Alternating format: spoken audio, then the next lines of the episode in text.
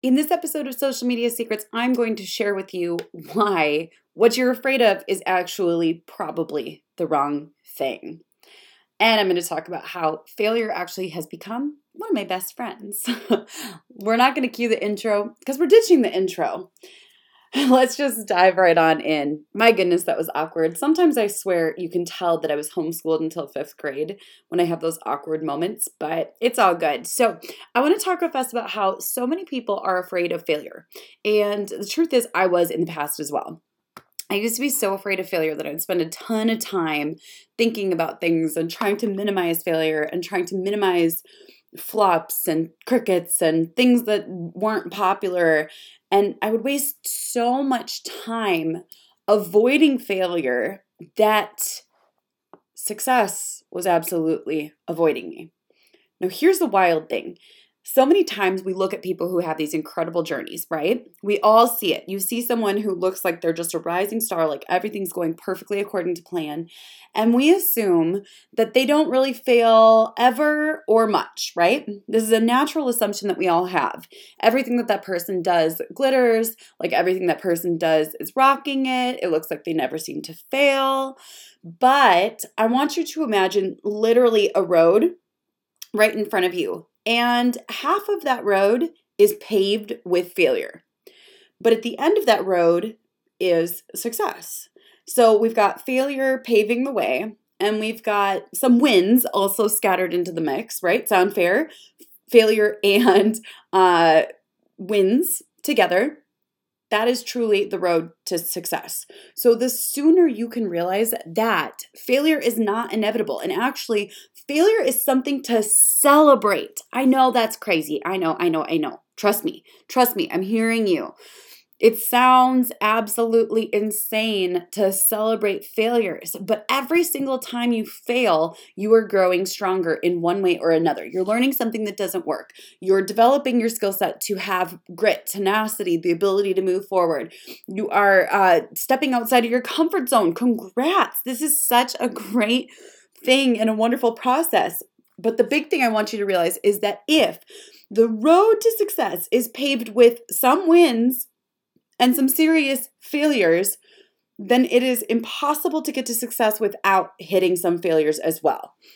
And I want to make that so clear because so many times we, like I said, we see people who are having these big wins and, and this great success, and we think like, oh, they must have minimized their failures. No, the, the big difference is they plowed into those failures head first, pivoted, learned, and grow grew from those failures. I almost like growed.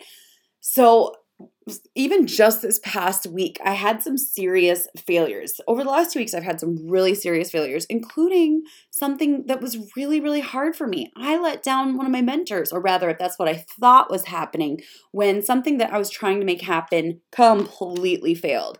And I was having this like internal panic attack about it, thinking, oh my gosh, he's gonna think I'm just this absolute failure, that I can't do anything right, etc. I thought that I was letting him down by having a failure. When the truth is, he was so impressed with the effort that we put forward and the results that we did get, even though it wasn't hitting the benchmark that we were looking for. The truth is, you're not going to let anyone down by failing. But if you don't try, even risking failure, you might let down yourself.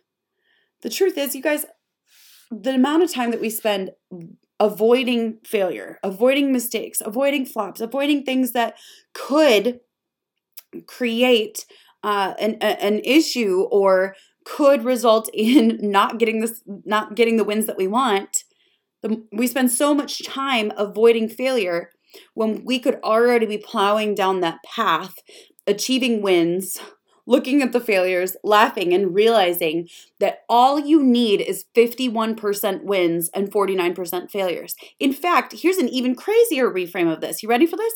If you tried 100 things and 99 of them failed, but one worked and it was a mega success, who here says, oh my gosh, that's winning? That's a really bad fail rate, right? That's 99% failure. But if one thing works and absolutely crushes it, are you a are you a success? Are you a failure?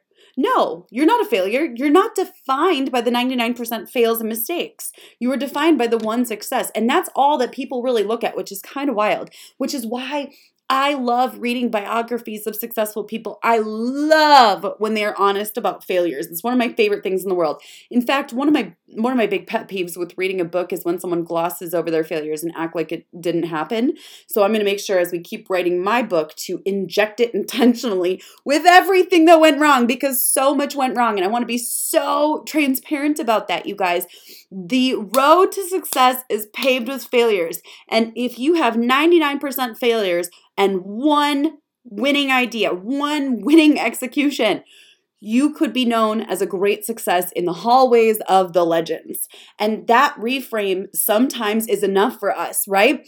If you literally post 99 TikToks and they all flop, but one of them takes off, and who knows who sees it right who knows who sees the one that takes off what if uh what if what if uh arnold sees it what if the president sees it? What if Lizzo sees it? What if Oprah sees it? What if you get picked up suddenly and put in all the magazines and it completely changes the trajectory of your entire life?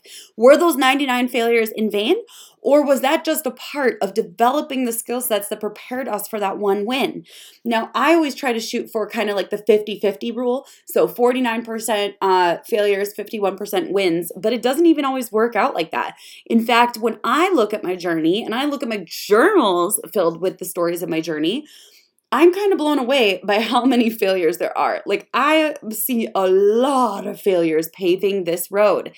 But the only reason that people see the wins or look at my journey and say, oh, she's been successful is because they're only seeing the things that I kept moving forward in, AKA the things that went according to plan. If you guys saw the fails, and I'm going to share one right now, if you saw all of the fails, you'd be like, oh my gosh, I would never show my face again. For example, a lot of people don't know I tried to crowd fund a fast food fried chicken restaurant in Memphis, Tennessee. Some people don't know this. Now, what's wild is we literally flew down to Memphis, Tennessee to crowdfund this, and we were featured all across the media. I was going in and out of barber shops, I was going in and out of stores and churches and handing out flyers because I had this gut feeling which was not right at the time, but it's okay. I had this gut feeling that it was what I needed to do. Uh, so I literally was like, we're going to crush it. We're going to crowdfund $250,000 and we're going to open up a Mrs. Winner's Chicken and Biscuits in Memphis, Tennessee. And so the day comes where we launch our crowdfunded campaign and we're all over the news, you guys, all over the news. People are blowing us up. We're going uh, mini viral in Memphis on social media. And day one closes out, and we have fundraised $1,000, maybe 1,500.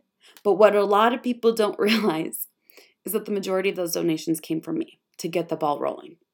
So I'm looking at it and realizing, oh my gosh, not only is this not going to happen, but I just publicly failed in front of Memphis. I let down all these people that I handed flyers out to. I let down the media. I let down the franchisor who was counting on me to open this store, but I couldn't get funding. We didn't have great credit. We didn't have money in savings. And I was relying on this crowdfunding campaign to crush it. Well, we failed completely. It didn't work. We tried different avenues. We kept trying to go, tried to make this go viral. And you know what, you guys? It just didn't happen. But that gut feeling that I had to make this happen, this gut feeling that I had that we needed to crowdfund this money to open this fast food fried chicken chain was not a mistake. Because what I didn't realize was that I was developing persistence and grit and tenacity and resilience and the recognition that failures are a very normal part of the process of entrepreneurship. We will make mistakes. We will fail. Uh, it's not if, it's when, especially if you are pursuing big goals or dreams. So, I want to challenge you today to ask yourself how can I fail forward today? If literally 99 failures happen, but along the journey I discover one thing that works, it is absolutely worth it. So I want to challenge you. Sometimes, in fact, we may even launch a, a challenge on TikTok because it's such a great platform for instant feedback. I almost want to challenge people to do like a hundred TikToks, not because 100 TikToks is what moves the needle forward, but rather 100 TikToks is what teaches you teaches you it's okay to fail. It's okay to flop. It's okay to get crickets. It's okay to try something. It's okay for things to not work. It's okay to mess up. It's okay to let people down. It's okay to try and fail and fall and get back up and keep on going. So there is something magical about 100 pieces of content on any given platform because you might fail 49 times but win 51 or you might fail 99 times and have one that goes viral. So I wanted to reframe failing for you today. The sooner that you can become comfortable with failing consistently is the sooner you're going to soar. The truth is empires are not built overnight. They are built one brick at a time. One brick at a time. I'll catch you guys in the next episode of Social Media Secrets. Oh, and by the way, if you want to sign up for my next Freelancer Accelerator, it's a five day free training for freelancers who need that push, that, that fire under their butt, that kick in the pants to make things happen and not be afraid to fail. So check out the link to sign up. Go to rachelpedersen.com forward slash podcast and you will find the link there. I'll catch you guys later.